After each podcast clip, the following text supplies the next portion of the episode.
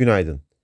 Çin imalat PMI değeri Ocak ayındaki 50.1 seviyesinden Şubat ayında 52.6'ya yükseldi.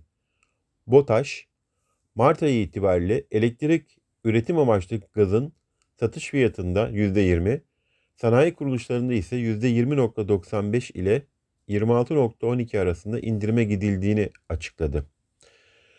Türkiye'de yılın son çeyreğinde gayri safi yurt içi hasıla büyümesi %2.9 seviyesindeki piyasa tahmininin üzerinde %3.5 olarak gerçekleşirken yıllık büyüme %5.6 oldu.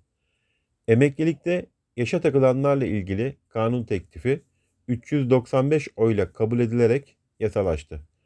Bugün yurt içinde imalat PMI açıklanacak. Yurt dışında çeşitli ülkelerin PMI verileri takip edilecek. Bu sabah Asya endeksleri hafif satıcılı bir görünüm sergilerken Amerika'da vadeli endeksler yatay işlem görüyor.